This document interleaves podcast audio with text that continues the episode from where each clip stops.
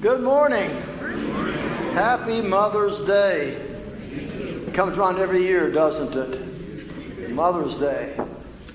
And uh, that means that either one of two things, guys, that you're going to take your wife or your mom out to dinner today, or you're going to go home and you're going to grill.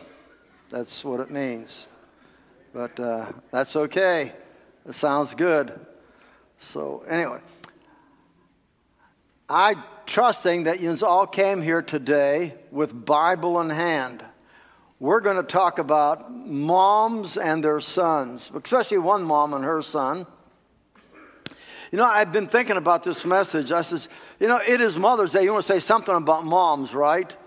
That, uh, you know, everybody's got to have a mom. But I said, but I want to talk about moms, but I need to talk about Jesus. So, what I have done, I, have I've got a message about uh, 70% Jesus and 30% mom. Is that okay? I figure that uh, I, I got to go. I got to go with, with, with preaching the gospel or somehow, and uh, but uh, I'm I'm I'm glad that that moms are here, and I'm glad that yuns are here for for worship today. Uh, what I need for you to do is to look at uh, your Bibles in John chapter two. We're going to talk about weddings. Isn't that neat? It's a neat subject to talk about, in it? Weddings. Chapter 2, John's Gospel, beginning at verse 1. On the third day, there was a wedding in Cana of Galilee, and the mother of Jesus was there. And both Jesus and his disciples were invited to the wedding. When the wine ran out, the mother of Jesus said to him, They have no wine. And Jesus said to her, Woman, what does that have to do with us? My hour has not yet come. His mother said to the servants, Whatever he says to you, do it. Now there were six stone water pots set there for the Jewish custom of purification, containing 20 or 30 gallons each. Jesus said to them, Fill the water pots with water. So they filled them up to the brim. And he said to them, Draw some out and take it to the head waiter. So they took it to him. When the head waiter tasted the water, which had become wine, and did not know where it came from, but the servants who had drawn the water knew, the head waiter called the bridegroom and said to him, Every man serves the good wine first, and when the people have drunk freely, then he serves the poor wine. But you have kept the good wine until now. This beginning of his signs Jesus did in Cana of Galilee and manifested his glory, and his disciples believed in him. Let's pray. Father, what a wonderful gift Jesus gave to this bride and groom at their wedding. But Lord, He's given a greater gift to us, Father, that uh, He has taken away the old and has given us the new. He has taken away the law and given us grace. He has taken away death and given us life. And now, Lord, we ask that as this message is shared today, Father, uh, Lord, not just for moms, but to touch all of our hearts, Lord, that Jesus Christ came to seek and to save that which was lost. We thank you for that. In Jesus' name, amen. Do you enjoy going to a wedding? I guess it all depends. If you're paying for it, you may not, but they're expensive, aren't they? You know, here's $55 million. Uh, but most everybody loves going to a wedding, especially if it involves the marriage of a family member or a close friend. You want to be there. And of course, of course, there's always the reception that follows. And, and you know, everybody loves going to the reception. Uh, in the reception, there is food, music, food, dancing, food. We love those weddings. Mark likes it, he likes the food. but as we see here in, in John's gospel, uh, just like it is today, weddings are a major part of social life, aren't they? You want to go, you want to be a part of it. And, and isn't it amazing? Uh, the bride comes on beautiful white gown and all that, and she paid you know, $10 zillion for it. You know, you pay all that money, you wear it one time. It's a one time deal, folks. She comes down and everybody turns and they, they're playing, you know, Pachelbel's, whatever it is, or they're playing Here Comes the Bride. And she's marching down the aisle, walking down, and people stand up. They stand up and they turn, they look. Oh, isn't she beautiful? And, and then here comes the groom from some side storage room, slithering out. And nobody, ah. Nobody pays attention to the poor groom. You know, he can come out wearing dungarees. It, it doesn't As we see in verse 1 of our text, though, it, it reads in verse 1 On the third day, there was a wedding in Cana. What does that mean on the third day? The third day from what? What third day are we talking about? You know, they didn't say, well, there's Sunday, Monday, Tuesday, Wednesday, Thursday, because it's there's a Sabbath day, and then there's you know the next day and the next day and the next day until the next Sabbath day. On the third day, from what? The answer is found in chapter 1 of John, verses 43 to 51 where, where Jesus is, has called Nathanael to be his disciple. Therefore, from the time that Jesus calls Nathanael to be his disciple, it is three days from that. It's not the third day, like, well, if Sunday's the first day, then the third day must be Tuesday. No, it's the third day from when Jesus calls Nathanael. And he calls him to be a follower. Just like God has called Yuns to be a follower of his. There's a specific time when God called you to be his follower. Every one of you who put your trust in Jesus, there should be a particular day. Mine was June the 15th of 1969, 25 years old. And for the first time in my life, I heard the gospel. I came to know Jesus as my Savior. As we look at verses 1 and 2 of our text, we find Jesus and his disciples, and not all the disciples, but only the ones he has at that time, because they're all not there yet. He just, he's just starting his ministry. But he does have a few of them Peter, Andrew, Philip, Nathaniel, and John. So those disciples and Jesus and Jesus' mother are part of the wedding party. They're invited to it. So they're all present along with Mary, the mother of Jesus, at this wedding. Notice also where the wedding is being held. It is in a place called Cana of Galilee. Jesus' very first miracle. This is the first miracle, the first sign that he presents. Occurs in some obscure village far from the famous city of Jerusalem. And if you can think of this, if you think of the, the map of Israel, in your because I know you got it in there, you've all memorized it. But if you think of the Dead Sea, well, just, just to the top of the Dead Sea and to the west a little bit is Jerusalem. But if you go straight up about 75, 80 miles, you're going to come to the Sea of Galilee. And right around the Sea of Galilee is this little obscure, nothing of a place called Cana. I mean, you don't, nobody goes there to vacation. If you're going to vacation, you're going to go to Jerusalem. If something big is going to happen, it ain't going to happen in Cana, it's going to happen in Jerusalem. If something important is going to happen, it's going to happen in Jerusalem, not in Cana. But this first miracle doesn't happen in Jerusalem, it happens in Cana. This little obscure village, out of the way. Let me ask you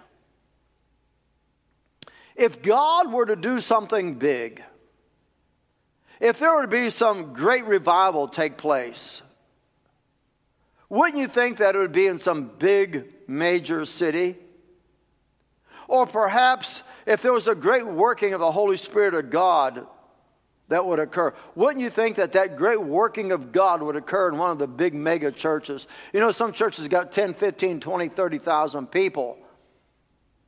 I mean, it would never happen in a church like this with maybe 150, 200 people. No. No. In order for a miracle to happen, we need thousands of people.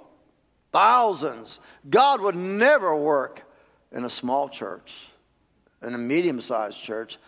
God only works in big churches. Do you believe that? I mean, folks, do you think God is in the business of counting nickels and noses? Do you think that really matters to God?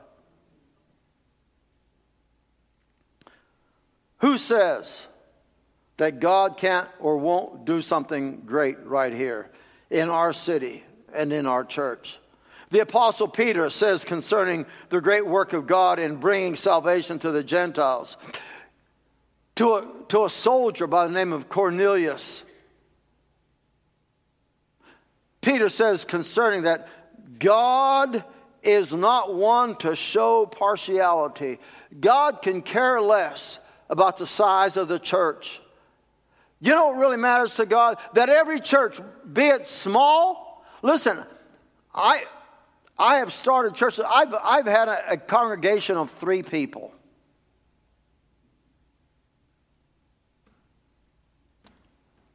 And I've got to, spo- I've got to speak in a congregation of over 1,500. You know what? God was in both places. God's in both places.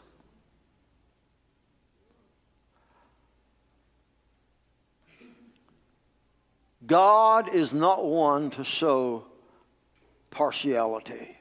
Acts 10:34. Believe it or not, it does not have to be in New York, LA, or Boston. Do you realize that God can work right here in Hazelwood, Missouri? As to the wedding, it seems as though Jesus' mother, Mary, had a part to play in the wedding celebration herself. According to Jewish historians, a wedding in biblical days may have a time of celebration to last as long as one week. One week. Could you imagine that? A one week long reception. Just think of the donuts there, Mark the cake. I hope it's not chocolate. For the groom, for the groom, the one who's responsible for the libation, for the, for the drinks, at least that much, to run out of wine would be a social embarrassment for him. And, listen to this, could even lead to legal action to be taken against him if they were to run out. I mean, this is a big deal. You got to have the wine at the wedding. And the groom was not prepared to have wine to last long enough for days on end. Mary, who possibly had some part in the celebration, is then led to turn to her son Jesus in verse 3. And she says to him, as a good mom would, she says, They have no wine. That's all. She didn't say, do something about it. She just says, they have no wine. Now, Mary, the mother, knows that Jesus can do something about that. She don't have to ask him. She just tells him. They have no wine. Let's look at this in a spiritual rather than a physical manner. What Jesus did was not just supply an abundance of wine for the wedding, he, he was presenting a replacement. Listen very carefully because this, is the, this is the whole matter of the story. He's replacing, eh, eh, he's replacing the old water, the water of purification, When you think of water of purification, the people use this water for purification. When the guests come in, they would take water and pour it into a bowl, just like Jesus did at the, at the Last Supper, and they would wash their, the servants would wash the guests' feet and their hands. Clean hands, clean feet.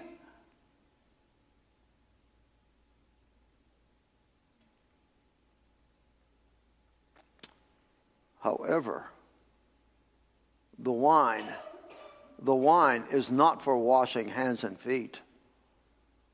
It represents something totally different. The wine is representative of the kingdom of God. This is a perfect picture of 2 Corinthians chapter 5 and verse 17. You know, you all know that verse. You ought to know that verse.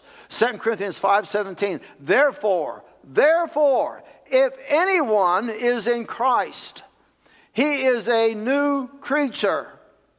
The old things pass away, behold, new things have come. When God saved you, you're no, you're no longer living by stuff that you have to do. We still people in this world today think that, that somehow that they got to do enough good things, that somehow that when they go on to glory land, that God is going to say, let me see, all the good things you've done, it weighs 527 pounds. And all the bad things that you have done, 10,653,000 pounds. Oh, sorry you didn't make it. No one's going to make it based on that. If God weighs your good and your bad, which one of us could weigh our good and say that amounts to anything? What does the scripture say? There is none good, no, not one. If we can't do anything good, then there's nothing to weigh. I hear people say all the time, well, I hope I've done more good things than bad things. Good luck with that. Let me know how that works out for you. My friends, it is time to let go of those things that condemn and hold you in bondage. And dr- listen, you need to drink from the cup of the Lord in which there is life and grace and freedom and truth. So we come to verse 4. This is a most interesting passage. Verse 4, because this is a Mama's Day passage. Jesus says to his mother, Mary, and this is good, folks, this is good. He says, Woman, what does that have to do with us? Mister, let me ask you a question. When was the last time you called your mama woman? It was just before you picked yourself up from the floor, right? a woman! That works about as good as weighing the good and the bad.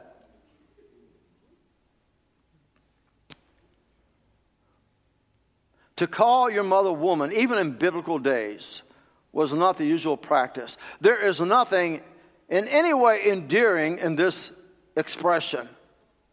But, but, we do find that Jesus does use this term not just here in John chapter 2, but he uses it in John chapter 19 when he's hanging on the cross. He says, Woman, behold your son. Then he turns to his disciple John, whom, to whom he's speaking, and he looks at John with blood streaming down his face, and he says, Behold your mother. Mom, I'm going to take care of you. As you've taken care of me, I'm going to take care of you. So the question why the term woman? Let's look at Luke chapter 2. You don't have to turn, let me just tell you. Luke chapter 2, verses 41 through 51, uh, tells us about a young boy, Jesus, who for some time is left alone in the temple of Jerusalem. The dad thinks he's with mom, and the mom thinks he's with dad. I know that never happened to anybody else ever in the world before, or again, or since then. It happens all the time. Well, I thought you had little Johnny. Ah, oh, no, I thought you. Doesn't it happen? Of course it happens. But here, Poor Jesus out there in the temple for days. Mom and dad are worried sick as to the whereabouts, and alas, they find him in the temple talking to the religious leaders. Remember that story? Then we read, eh, you'll only find this, by the way, you'll only find this in the Bible. You'll not find this in real life, but only in the Bible. In Luke 2:40, because we don't talk like this anymore. In Luke 2:48, you can't find your kid for days. In Luke 2:48 it says, after Mary finds him, Mary finds him in the temple. She says, Behold, your father and I have been anxiously looking for you. Now, I say that you won't find it because if that happened today, it's not going to be, Behold. It's going to be, Just wait till we get home, young man. Mama ain't going to say, Behold. She must say, Bend over. In Luke 2:51, we read, "And he, that is Jesus, went down with them and came to Nazareth, and he continued, listen, listen very carefully, because it tells you why he uses the word woman. It says, and he continued in subjection to them, that is to both dad and mom, both. Jesus continued in subjection to his mother and his father. And his mother treasured all these things in her heart. Mom, Mary had a perfect child. Don't tell me you got a perfect child. This was the only perfect child that ever lived. This child never did anything wrong. This child was perfect. How do we know it was perfect? Because the Bible says that in every way he was tempted like we are, yet without what? Sin. This child never sinned. She had a perfect child. And she treasured all these things in her heart. This child does everything I ask him to do. Glory be. Here's an example given by Jesus to children that they are to honor their father and their mothers. He obeyed their orders and came and went as they directed him. His obedience to his parents led Mary to reflect upon these things throughout her life. My child does everything right.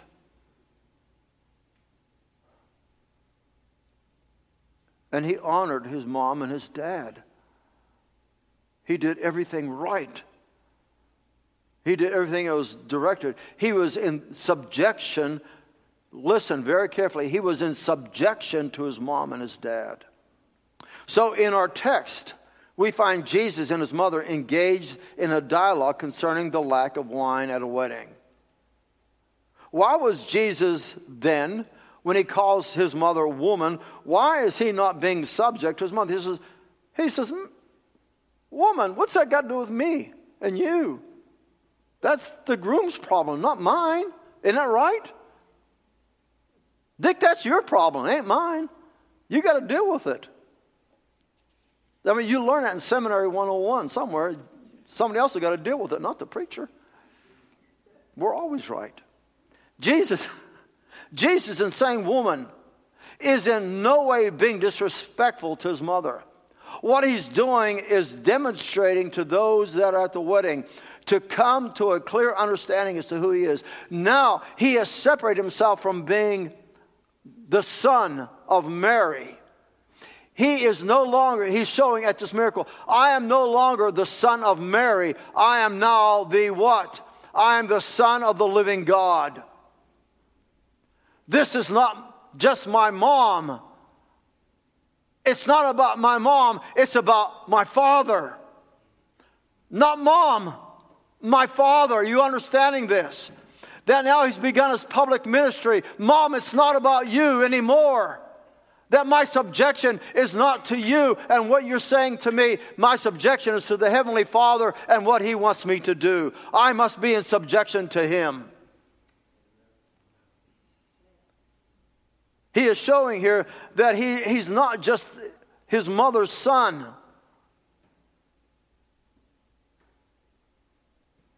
How difficult do you suppose that was for Mary to have to bear? Because then he separates himself from her. Listen, she gave birth to him. Mom, she gave birth to him. She clothed him, held him, watched him as he took his first steps. She taught him the elementary skills of life. And then as he grew, she became dependent upon him. As he grew into adulthood, because Joseph is no longer on the scene, as he grew into being a man, she became dependent upon him as being the family head. And now she's beginning to realize he's not just my son. I don't need him as my son as much as I need him as my Savior. A different relationship being established. But now, now it's Mary who's to be subject to Jesus as he engages in the mission to be the Savior of the world. So he must be about the business of doing the will of his Father who's in heaven. Not his father Joseph, but God. It's about doing, folks. And the same thing is true for you and I. It's about us doing the predetermined plan of God. You know that God has a plan for each one of you, for, for each one of us. We are to do the predetermined plan of God. That God, according to Scripture, is it not God who directs our steps? Should we, should we not recognize that God has set a course for our lives, a direction for us, that, that, God, has, that God has set a course for us to, to, to sail to a particular port in, our, in, in, in a destination in our lives, and we are, we are to go there post haste. And until we get to that port, that place of destination, then our journey is not complete until we arrive. Jesus understood this, that the Father had set a course for him. And he set his eye to that destination. That destination was what? The cross. God had a predetermined plan to send his son to the cross.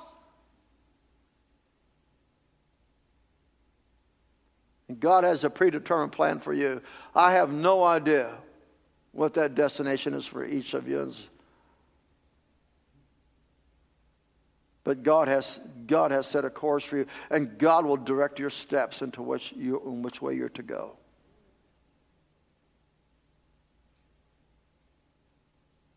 Jesus in verse 4 says, My hour. He's talking to his mother. He says, My hour. Mom, Mom, my hour has not yet come.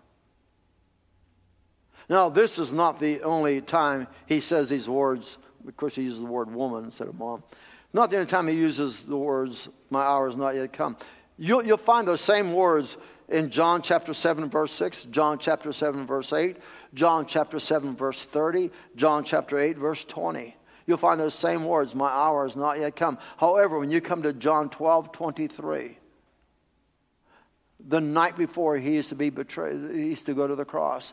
When the night he's betrayed, he says in John 12, 23, the hour has now come for the Son of Man to be glorified. Jesus knew what his destination was. The hour that Jesus, throughout his ministry, had been speaking of is the hour of going to the cross.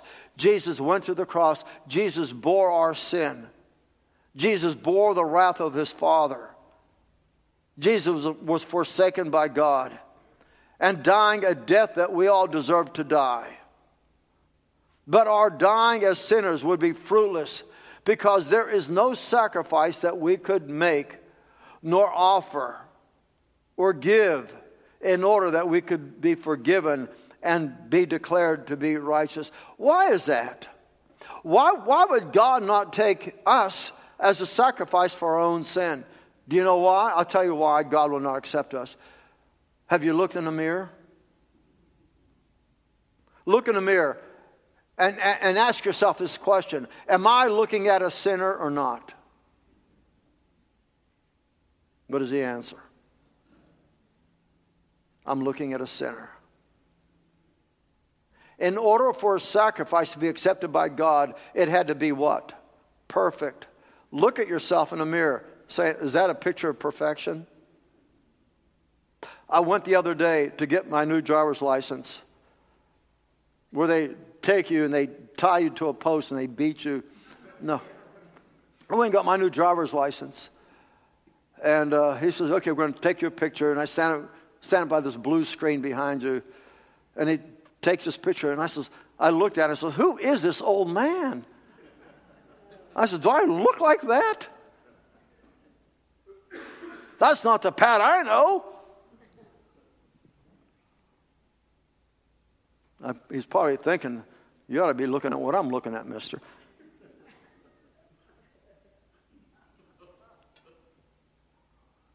Folks, you and I are not perfect.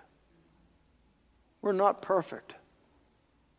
That's why you cannot be your own sacrifice.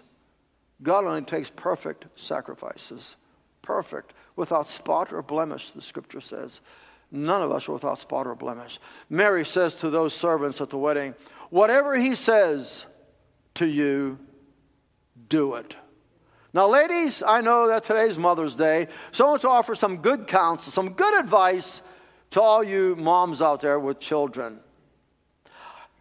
Tell your children the same thing that Mary told the servants at the wedding. Whatever he says to you, do it. You want some good advice? Whatever God says to them, do it. Whatever he commands in his word, whatever he teaches, whatever he's preaching in his word ought to be a command to us to act in obedience toward. Do it. You want your child to be a godly, responsible, saved human being? Then whatever he says, do it.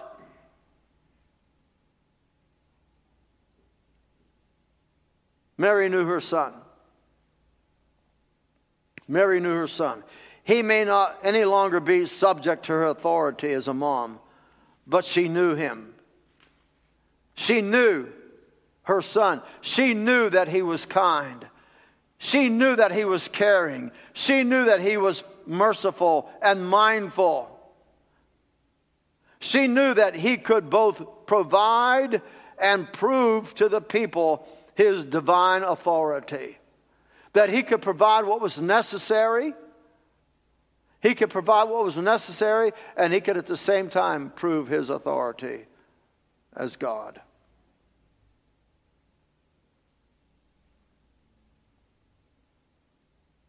In the house were several large pots used for purification. That is for the washing of hands and feet. The washing of the guest's feet, the guest's hands, that's you. There's a bathing that takes place in order for you to get to glory. Have you been to Jesus for the cleansing power? Are you washed in the blood of the what? The Lamb.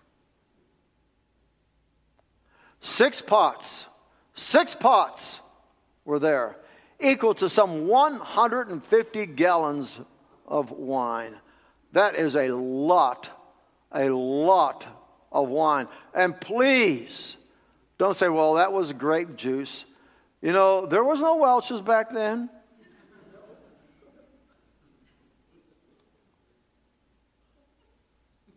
It was wine. We're not told at what point the water was made wine. But I'll guarantee you this by the time it got to the lips of the, of the head waiter, it was wine. I don't know at what point it changed. It could have looked like water until he got I have no idea. But by the time it, it hit his lips, he said, Oh, this is good stuff. This vino is kino. This was the first sign that Jesus did. But what was its significance? What's the significance of? The seven, there are seven signs that Jesus did, seven of them to prove that he is God. Not just to prove that he is God, he is the Messiah, he is the Christ, he is the Savior, and he gives these signs. And folks, I want to ask you, what, what, is, what are you requiring? What are you requiring today that God has got to do in order to prove to you that He's God? What do you need? Do you need some, some empirical, tangible evidence? Do you need to see it, smell it, taste it, hear it, touch it in order to see that it's real? Or are you willing by faith today to acknowledge the fact that Jesus Christ is the Son of the living God? Just like Peter said in Matthew 16, Thou art the Christ. Thou art the Christ, the Son of the living God. Will you, by faith today, say, Jesus, I know that you're God, and I need you in my life. And today I repent of my sin. I, I forsake that sin that has been a hindrance and a barrier between you and I. And Jesus, by your blood, would you just wash that away? I come to you in faith, repenting of my sins, placing my trust into you to be my Lord and my Savior from this day forward. When you call upon the name of the Lord like that, folks, it's not because you just have that inkling to do that. It's because the Holy Spirit's done a work in your life. You're acknowledging the Holy Spirit's done a work in your life, and, and he, has, he has opened your heart up to believe the gospel. Oh, preacher, what is the gospel? The gospel is simply this the death, burial, resurrection of Jesus. Three things death, burial, and resurrection. It's all according to Scripture.